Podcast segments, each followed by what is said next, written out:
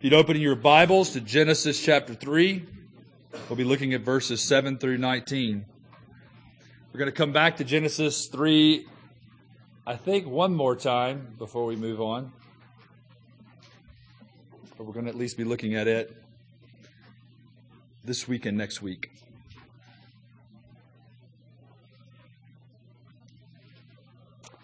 Let's go before the Lord and ask Him to illuminate this text to us. Lord, we thank you and praise you and worship you this morning. We know that you have used throughout the ages your word to declare the great truths of the scriptures, to draw men to yourself, to lift up the great salvation that was shown forth some 2,000 years ago in the person and work of the Lord Jesus Christ. We ask that by your Spirit, we would hear and see what the Spirit is saying to this church today. Lord, would you once again, as you have delighted in the past, strike a straight blow with a crooked stick? And we pray these things in Jesus' name. Amen. Please stand, and we will give honor to God's word and read it together. Then the eyes of both were opened, and they knew that they were naked, and they sewed fig leaves together and made themselves loincloths. And they heard the sound of the Lord God walking in the garden in the cool of the day. And the man and his wife hid themselves from the presence of the Lord God among the trees of the garden. But the Lord God called to the man and said to him, Where are you? And he said, I heard the sound of you in the garden, and I was afraid because I was naked and I hid myself. He said, Who told you that you were naked? Have you eaten of the tree of which I commanded you not to eat? The man said, The woman whom you gave to be with me, she gave me fruit of the tree, and I ate. Then the Lord God said to the woman, What is this that you have done? The woman said, The serpent deceived me, and I ate. The Lord God said to the serpent, Because you have done this, cursed are you above all livestock, and above all beasts of the field. On your belly you shall go, and dust you shall eat all the days of your life. I will put enmity between you and the woman, and between your offspring and her offspring. He shall bruise your head, and you shall bruise his heel. To the woman he said, I will surely multiply your pain in childbearing. In pain you shall bring forth children. Your desire shall be for your husband, and he shall rule over you. And to Adam he said, Because you have listened to the voice of your wife, and have eaten of the tree of which I commanded you, you shall not eat of it. Cursed is the ground because of you. In pain you shall eat of it all the days of your life. Thorns and thistles it shall bring forth for you, and you shall eat the plants of the field. By the sweat of your face you shall eat bread, till you return to the ground, for out of it you were taken, for you are dust, and to dust you shall return. The grass withers and the flower fades, but the word of our God endures forever. Amen. Please be seated.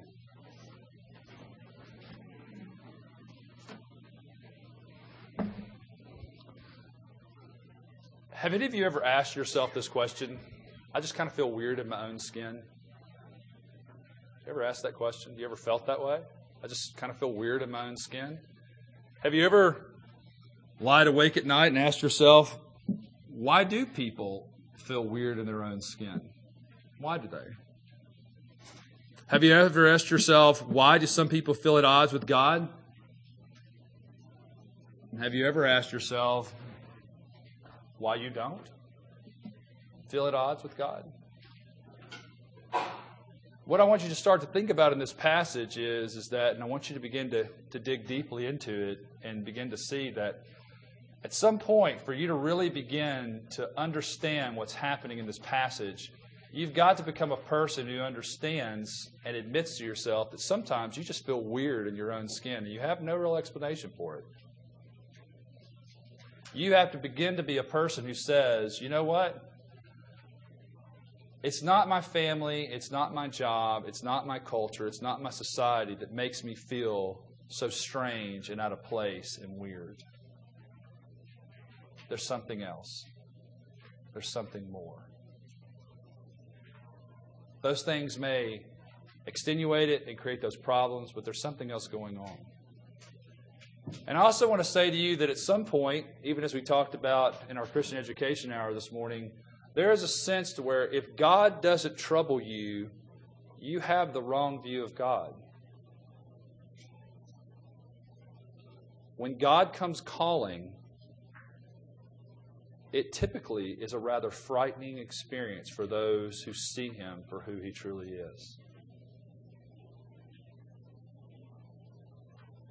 And in this passage, what I want you to start to see is that God brings news that is crushing. It is crushing. It, there is a sense of just overwhelming reality that is breaking in all over the place on Adam and Eve and on the serpent. It's crushing. The question we have to ask ourselves to what end is it crushing? And I want you to begin to think about, because I think what's happening here, and I hope that we see it by the end, is this that what God is doing as He brings judgment on the man and the woman is not to exact a payment for their sin. That's not why He's crushing them. He's not coming to say, You owe me. It's not His ultimate agenda, but rather to drive them to consider the horror of their sin, to see the depth of just how far they've fallen to begin to deal with that, to begin to openly see we have fallen far, and to look outside themselves for an answer and for a cure. That's really what he's about. That's really what's happening in this passage. And I hope that by the time we're done, you will see that. Here's how I want to unpack this passage for us this morning. I want us first to look at these three questions that God is asking here and I want you to realize in some ways that, that what God is doing is he's, he, he shows up, and we have a sense that whether, whether you believe that Adam and Eve lived for a long period of time after creation or whether you believe they lived for a short period of time after creation is quite frankly an irrelevant conversation to me. The text doesn't tell you, and it's really not important. The important thing is that in some sense, God showing up in the cool of the evening and really, it might be better to say God showing up with the breath, the spirit of the evening or the morning of the day. Whichever way you want to look at that, different commentaries take it different ways. Some people believe that Adam sinned at noon and the Spirit came in the evening. I agree with Calvin and others that most likely the Spirit of the day is most likely probably in, in the morning. That possibly Adam spent his night with Eve estranged in the trees all night in the darkness. And with the dawn of the light, God came walking. And if you remember back in Genesis chapter 1, we're told that the Spirit, the Ruach, which is the word there that sometimes the cool or the breath, was hovering over the, waters. So here comes God. Now I think it's important because notice the frame in which God shows up. He shows up and begins to ask them questions. And the thing we need to ask ourselves is why? To what end? What's he after? I mean, after all, he is God, right? I mean, we do, we all do get this. It's God. And if he's God, then he already knows everything. And if he already knows everything, why is he asking questions? He already knows. What's the point? It seems to me in some ways we have to begin to get at that. And I think the answer that he's after is initially is he wants Adam and Eve to realize the seriousness of what they've done. He wants them to understand that sin is serious, that what they've done is not just, well, we ate of the fruit. You know, it was, it was a bad idea. You know, obviously you had given us some pretty helpful instructions and and you know, we just we just didn't listen. You know, you know the old hymn, Lord, prone to wander, Lord, I feel it, right? We're, we're in this together.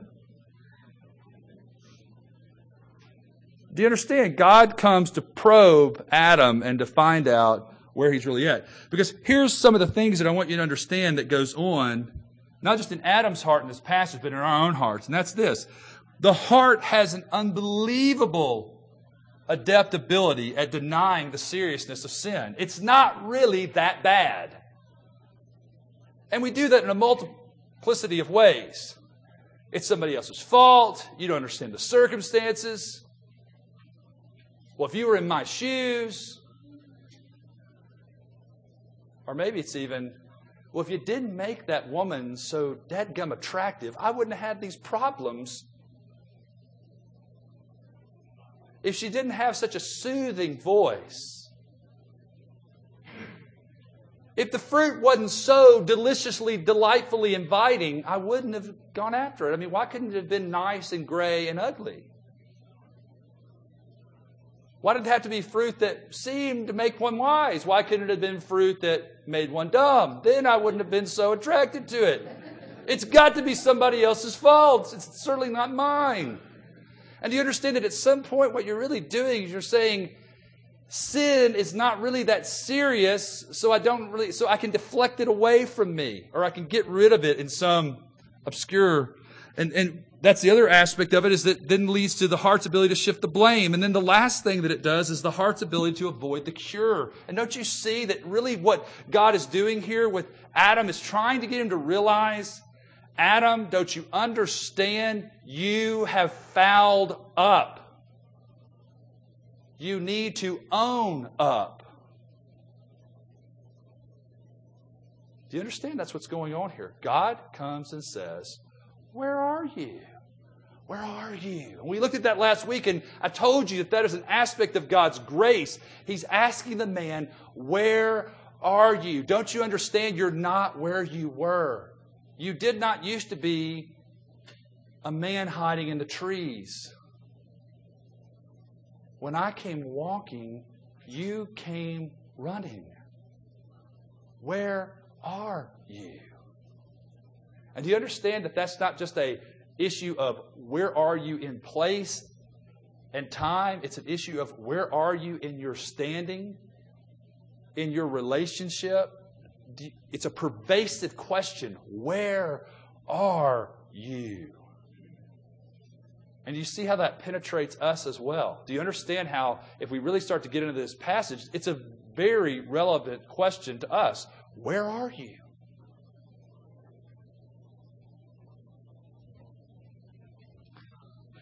the second question that he asked then of Adam after he asked him, Where are you? is look at how Adam answers first. He says, I heard the sound of you in the garden, and I was afraid because I was naked and I hid myself.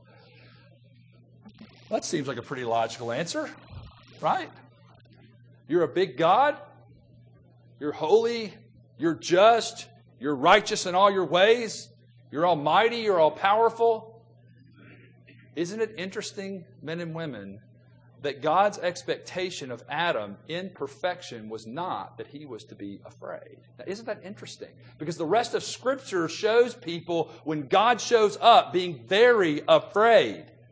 His holiness overwhelms them. But God's expectation of Adam is to come into his presence and not be afraid and not feel ashamed. That's profound. And you see how God begins to draw Adam to question Adam, there's something wrong here. You need to come to terms with that. It's not just a matter of making this blanket factual statement. Well, you came, I was scared, I'm naked, so I hid.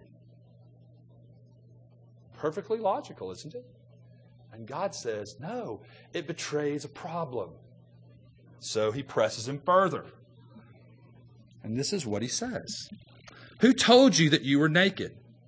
Have you eaten of the tree of which I commanded you not to eat? Now, at some point, men and women, if you don't think that, that there's a certain level of humor or irony going on in Scripture, you, you miss the point. Don't you get that? God already knows. I mean, it's like a parent. You've been there, surely, if you're a parent or if you're a, an old enough sibling, you're way older than your younger siblings or a lot of. You've been there standing there. And, you know, I've, I've seen Olivia standing there, bless her heart, talking to Lydia May. Lydia May, did you get into my makeup? And Lydia May, with this makeup which is smeared all the way around her eyes, is, is saying, No, I didn't touch it. well, then how did you get that makeup over on your eyes? I don't know. It just happened. A magical fairy descended and said, Lydia May, your eyes are kind of plain. Pwang, now they're not. I mean, and I'm not trying to pick up, we all, don't we all do this? We all do this. And we, and the only difference between little children and adults is we're just way more sophisticated at it. We, we know how to deflect. the overall. But the reality is, is that the person already knows. God already knows. And once again, you see, he basically lays it right out there for Adam. And all Adam has to do is go, I fouled up big time. And I don't know what to do with myself. I've never experienced feelings like this. I'm overwhelmed with who I am. I feel so weird. Everything's just strange. But that's not what he says. What does he say? Well, he moves on and says, The woman whom you gave to be with me, she gave me fruit of the tree, and I ate. Now you see what Adam does. Y'all, we all see it, right? Well, it's that woman. And she's always talking. And you know, to finally get her just to be quiet, I ate. I mean, you know, we men, we've all been there, right? Sometimes you just eat the dinner because, quite frankly, it's just a whole lot easier just to eat. See, you, you, you're kind of going, well, I, that's not fun. No, but see, that is where we are. That is how we live. That is how we process. That is the way we think. And don't you see how God is trying to expose Adam and trying to spare him from where he is plunging himself more fully, more profoundly? Don't you feel the spiral doing this? And it's just going deeper and deeper and deeper. And if you miss it here, I want you to understand that this is an act of mercy that God basically stops talking to Adam. It's almost like it's like he just says, Adam, you're just digging a deeper hole. Let's stop at six feet deep. Okay, you're dead, so let's stop there. Because it's just going to get worse. And so he moves the conversation. And so we see what he does here. He then goes and says to the woman, the Lord God said to the woman, What is this that you have done? And really, the, the, the real, I think maybe the way to get at this, which might be helpful to us, I mean, that's a legitimate way to translate this, but maybe a way that helps us really get at the heart of this is to say something like this How could you have done this? Is what he's really saying. And he's not saying, like, how could you have done this? Because he's really ticked off and he wants to punch her in the nose. I'm not saying that kind of how could you have done this. I mean, how could you have done this in the sense of, in light of everything I have given you? I, there's no way I could have stacked the deck more in your favor. How, in light of that, could you have done this? How, in light of how much I've loved you and cared for you and shown you my goodness and delighted in you and given you this perfect garden in this world and given you this wonderful task of filling it, how could you have done this? Don't you see what you've done? Don't you understand how you fouled it up? That's really what he's getting at. Do you see how, Eve, you fouled this up? And Eve's answer is a confounding no. Because, see, it's that creature you made and apparently gave him the ability to speak. And you see what's happening here with the heart? It wasn't that serious when she was being tempted and now the blame shifting is going on. And the more the blame shifts, the less they're able to look to the cure. And that's what's going on in this text. That's what's going on here. And I want you in some ways to see because, see, at some point, you need to really be able to get inside of this text and feel the grief, the grievous reality that's going on here because men and women, you are the sons and daughters of Adam and Eve. These people are not those people way back then. You are Adam and you are Eve. That's who you are. And you have to come to terms with this is often the manner in which we as human beings deal with God. It is. Where are you? What have you done? Who's told you that you should be afraid of me? Who's told you that I'm not a loving God? Who's told you that you can make sense of life? Who told you all those things? See, isn't that, isn't that the perplexity of life? Is that oftentimes we come to God thinking that somehow if I get close with God, He's going to explain to me all the bad things that have happened to me and why. He's going to make sense of everything. And the reality is, the closer you get to God, the more He tends to keep saying, trust me. Not, this is why it makes sense. This is why this has happened. This is how. He doesn't do that. He just keeps saying that confounding, perplexing statement. Trust me. And that is very unsatisfying to people who are looking for answers.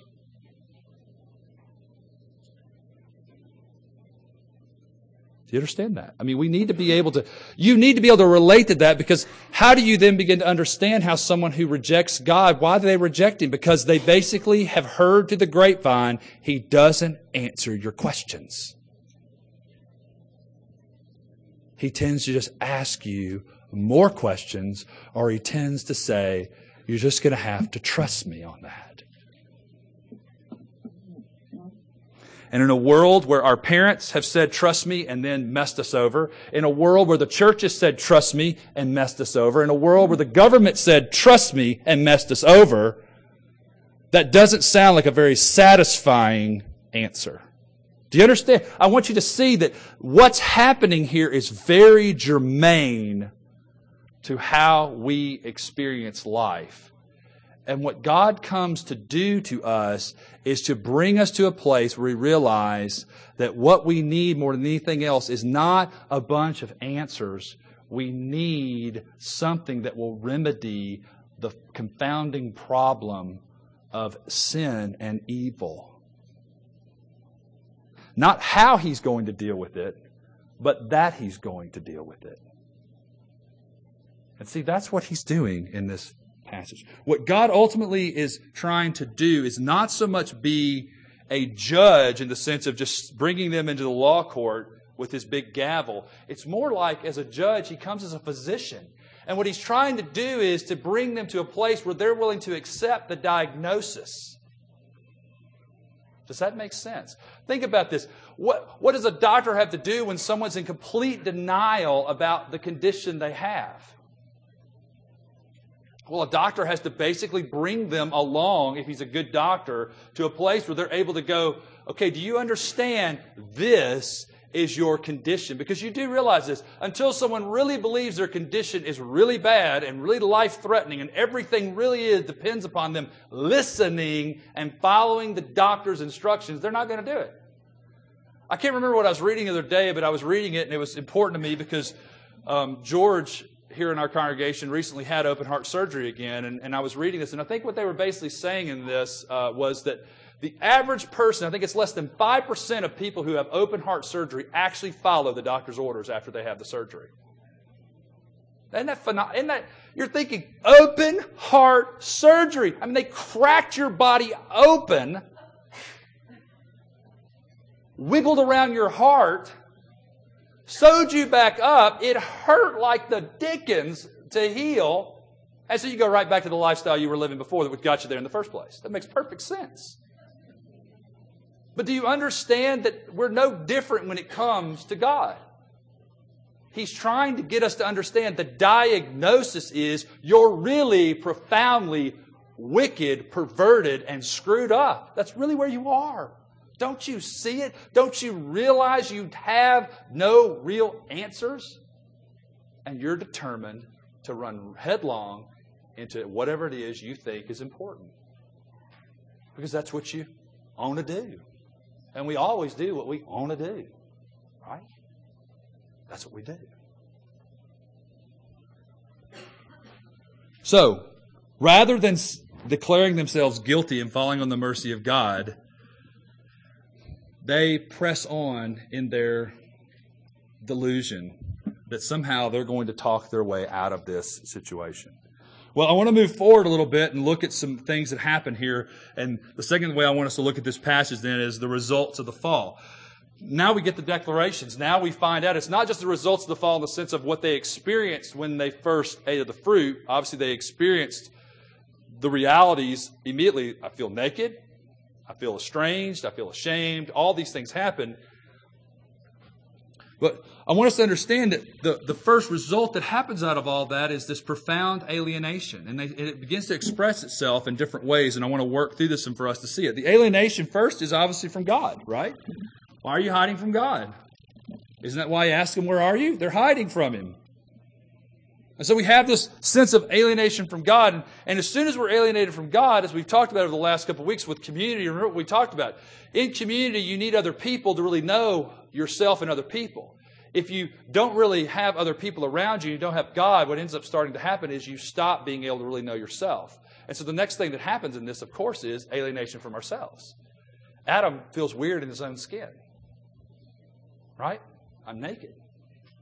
I feel weird. I, I, mean, realize before, that's what it means not to feel weird in your own skin, is you don't feel naked. You feel like I'm supposed to inhabit this space and this place, and everything seems right and normal, and he doesn't feel that way. And so he's alienated from himself. Then what that leads to is alienation from one another, right? That's why he sews fig leaves. I mean, who's he who's he trying to kid when he sews fig leaves? I mean, God can see everything, right? So who's he really sewing the fig leaves for? Well, that woman over there. She might see me. Well, before you ate the fruit, that didn't seem to matter. Why does it matter now? See, alienation from another person. And that alienation, realize, doesn't just stay with alienation from you or you or you. It also gets transferred into that group or this group or the other group. Us and them. Right? We're alienated from one another.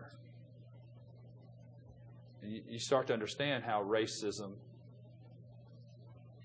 how sexism, you start to see where all the isms find their birth. Because there's the them, and they make me feel uncomfortable. And I don't like feeling uncomfortable. I quite frankly want to walk around naked. And since I want to walk around naked and they make me feel uncomfortable, they got to go. You see? Whoever that is.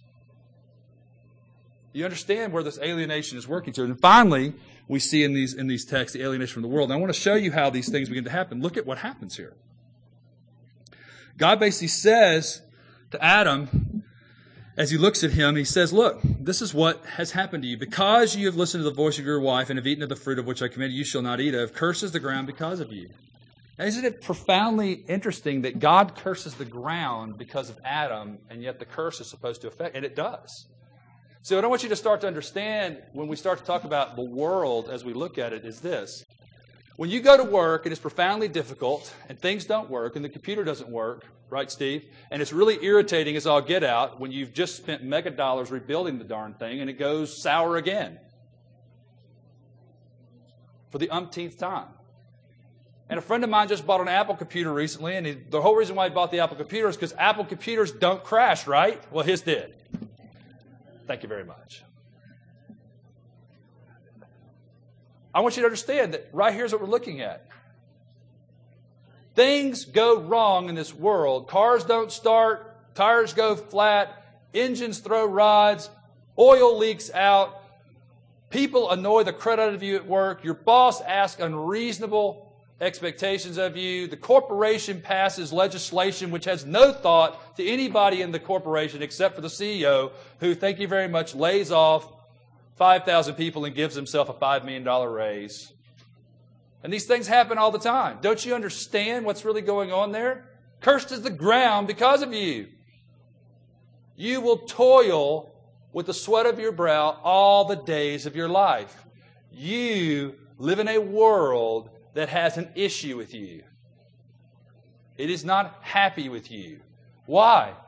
Because its maker cursed it because of you. That would tend to make most people a little upset. You did something wrong, and I got kicked in the pants. I'm not exactly feeling really warm and toasty fuzzy with you at the moment.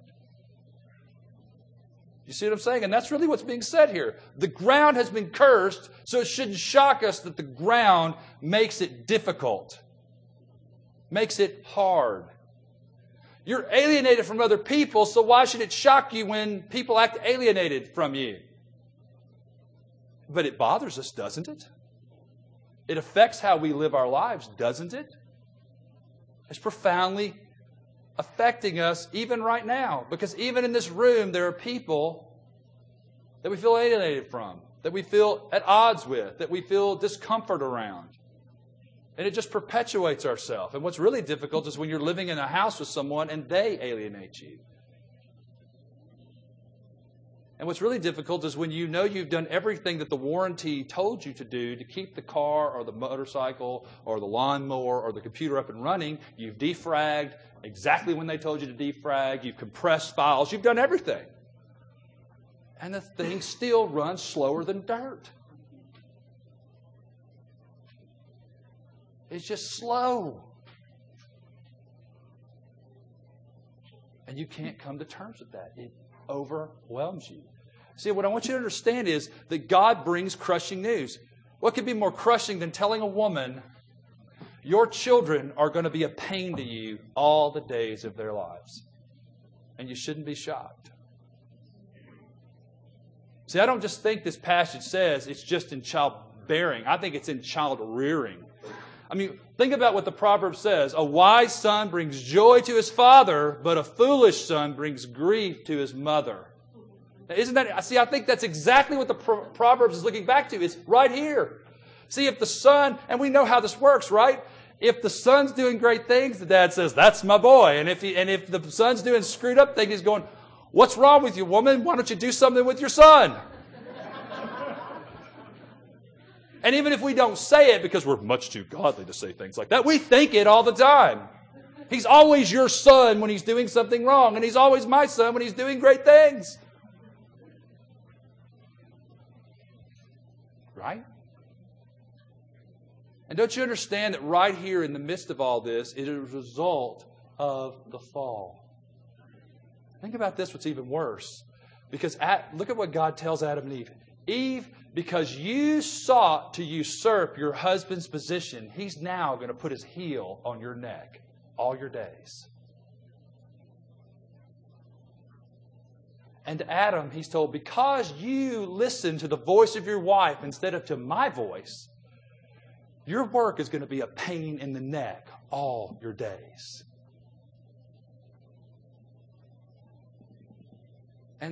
Isn't that kind of just downright frustrating when at the end of the day, as you get to the end of this passage, you go, Whose problem is it that my life is a wreck and a mess and screwed up and I'm alienated from everything and everybody? Whose fault is that? And you know what we love to do? Well, it's Adam and Eve's fault. I mean, it's all there. The Bible says so. We just read it in the confession, right? Because of Adam's choice, all his posterity, that'd be us, all of us, fell. So it's, it's at, whew, we're off the hook, right? It's Adam's fault. Oh, Adam. If he'd just done it right, we wouldn't be suffering like this. And here's the problem. Remember what I said at the very beginning? You miss the point of this passage if you think you're somehow different than Adam. You see, everyone in this room already knows, for the most part, the old, old story, right? You know it. God doesn't leave them there, right? He comes and he comes to rescue them, despite themselves. You already know that, so why don't you live differently?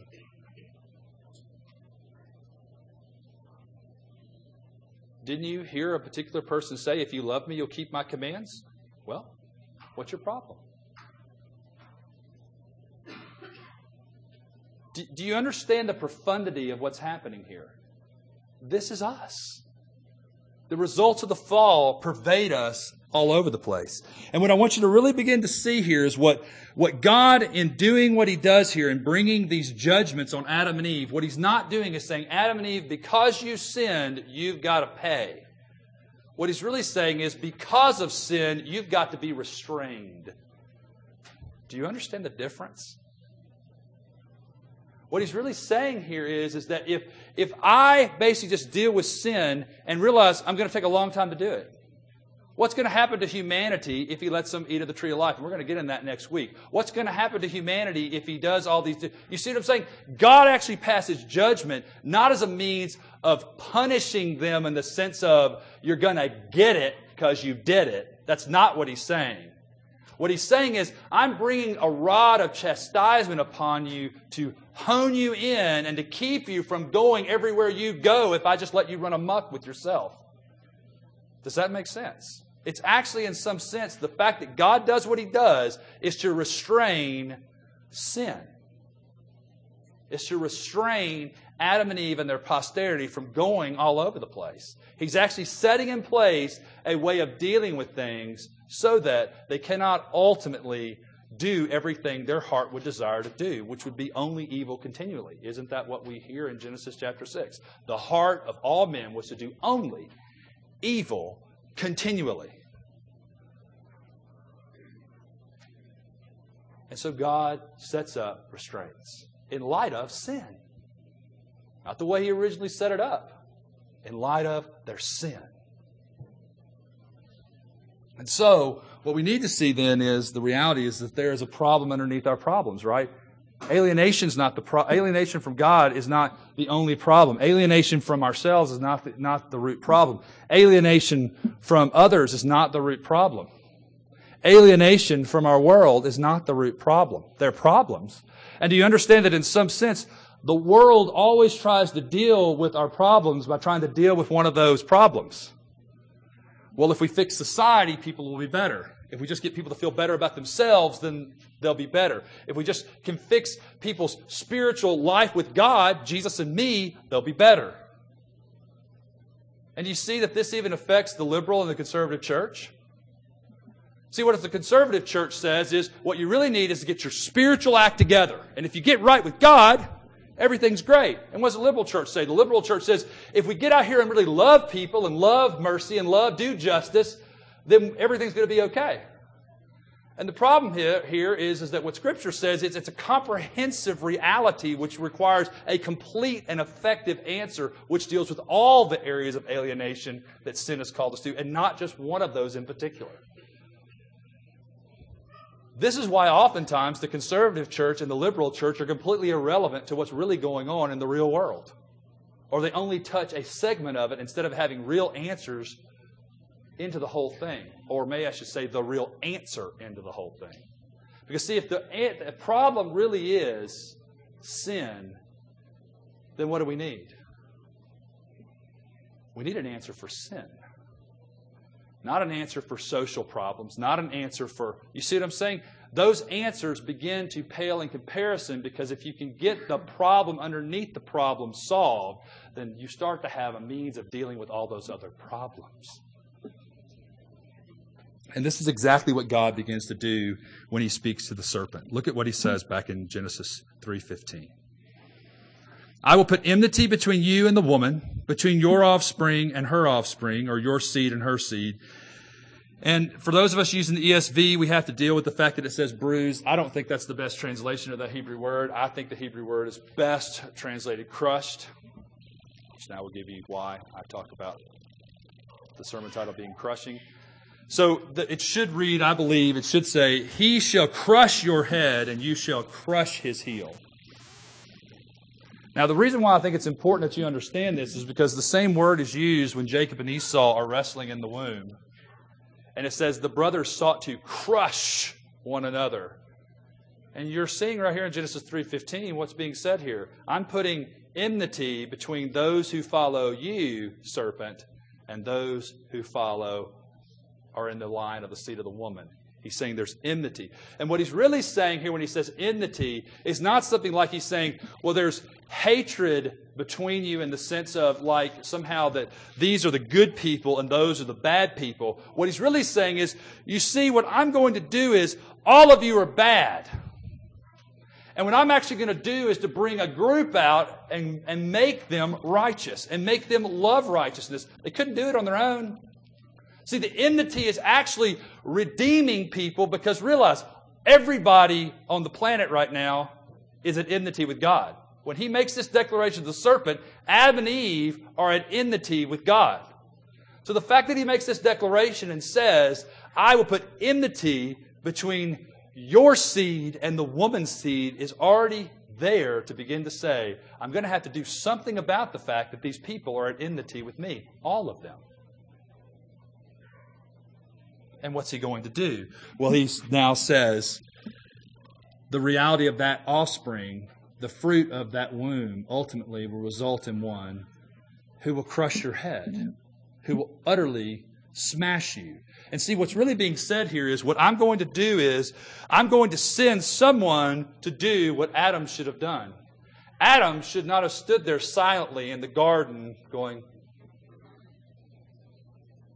while Eve was being tempted. He should have walked over as the Lord of this planet, taken his heel, and basically planted it firmly on the top of that serpent's head and said, Be done with you and be gone. He didn't do it. He didn't do it. And so what God says is, is that, you know what? That's not the last part of the story. See, at the end of the day, God is crushing, crushing, crushing so that these people will come to realize that they need Him and that He has already, from the very beginning, provided the answer. Because, see, what they need is a remedy for sin. And what God comes to say, even as He curses the serpent, is the remedy is already in place. So, one of the most amazing aspects of this declaration is this that the very place where hopelessness began, namely the woman, is the very place where hope begins. The woman. A seed of the woman. And see, don't you understand that that runs contrary to nature? Right? Women don't have seed, right? We know this. We've, we've been to biology lessons. Women have eggs. It's the seed of the woman. See, what if you're ready now, we're ready now to come and ask these questions. If sin is serious, if it truly alienates us from every facet of our lives, if it is the problem underneath the problem, then we need someone who is able to deal with sin. And in this passage, what we have is God declaring that He's going to send someone to deal with sin. And so the natural question we should ask is, who is it? And don't just run there and say, oh, well, of course we know it's Jesus. So, no, what I want you to understand is there's all kinds of people that don't know that. See, I want you to understand that when you're thinking about this passage, this passage is incredibly evangelistic because it begins to speak right into where people live. Alienation, frustration, irritation, isolation. I mean, all the shuns you can think of, this passage deals with it. Starvation, disease, harm, illness. You name the problem, this passage deals with it. Now, do you know people that are dealing with all those problems? Just like you. And who desperately need to understand why are all these problems here? And if all these problems are rooted in this problem of sin, is there someone who can help us? And the answer is yes. And this is how Galatians 4 through 5, 4, 4 through 5 says it. But when the fullness of time had come, God sent forth his son, born of a woman, born under the law, to redeem those who were under the law, so that we might receive adoption as sons. And Romans 8 tells us something very interesting that the earth groans in anticipation of the revealing of the adoption of the adopted sons. And you start to realize how all of this, because of Jesus, all of this begins to begin unraveled. And you understand how that gives us hope as we're people. Here's the practical application for us. We have the great privilege of going out and seeing to it that the gospel is not just an answer to deal with our spiritual alienation. It's not just an answer to deal with us feeling good about ourselves. So our, it is a comprehensive message which begins to affect every area of life that we involve ourselves in. And so that what we see is we have the opportunity to start rolling back the effects of sin everywhere we go. If Jesus isn't playing, and he's not, when he says, the kingdom of God is within you, then what does the kingdom of God look like? The kingdom of God looks like something that's rolling back the effects of sin. Which means that every single one of you, whether you're a third grader, a kindergartner, or you're 80 years old or 90 years old and are having trouble walking, everywhere you go, you have the opportunity, if you know Jesus, to begin to have an impact in your world, to advance the cause of Christ in bringing an answer to people who are in desperate need. And this morning, if you're one of those people, you today, before you leave, can know, in fact, that the real answer to the problem underneath the problem has been lifted up before you, and you can take that answer home with you today. Not as some package, but as a real person who will transform you, renew you, and make you into something where you begin to not feel weird in your skin you begin to be okay with yourself and the world and others around you. And I pray that God makes it so, even today in our midst.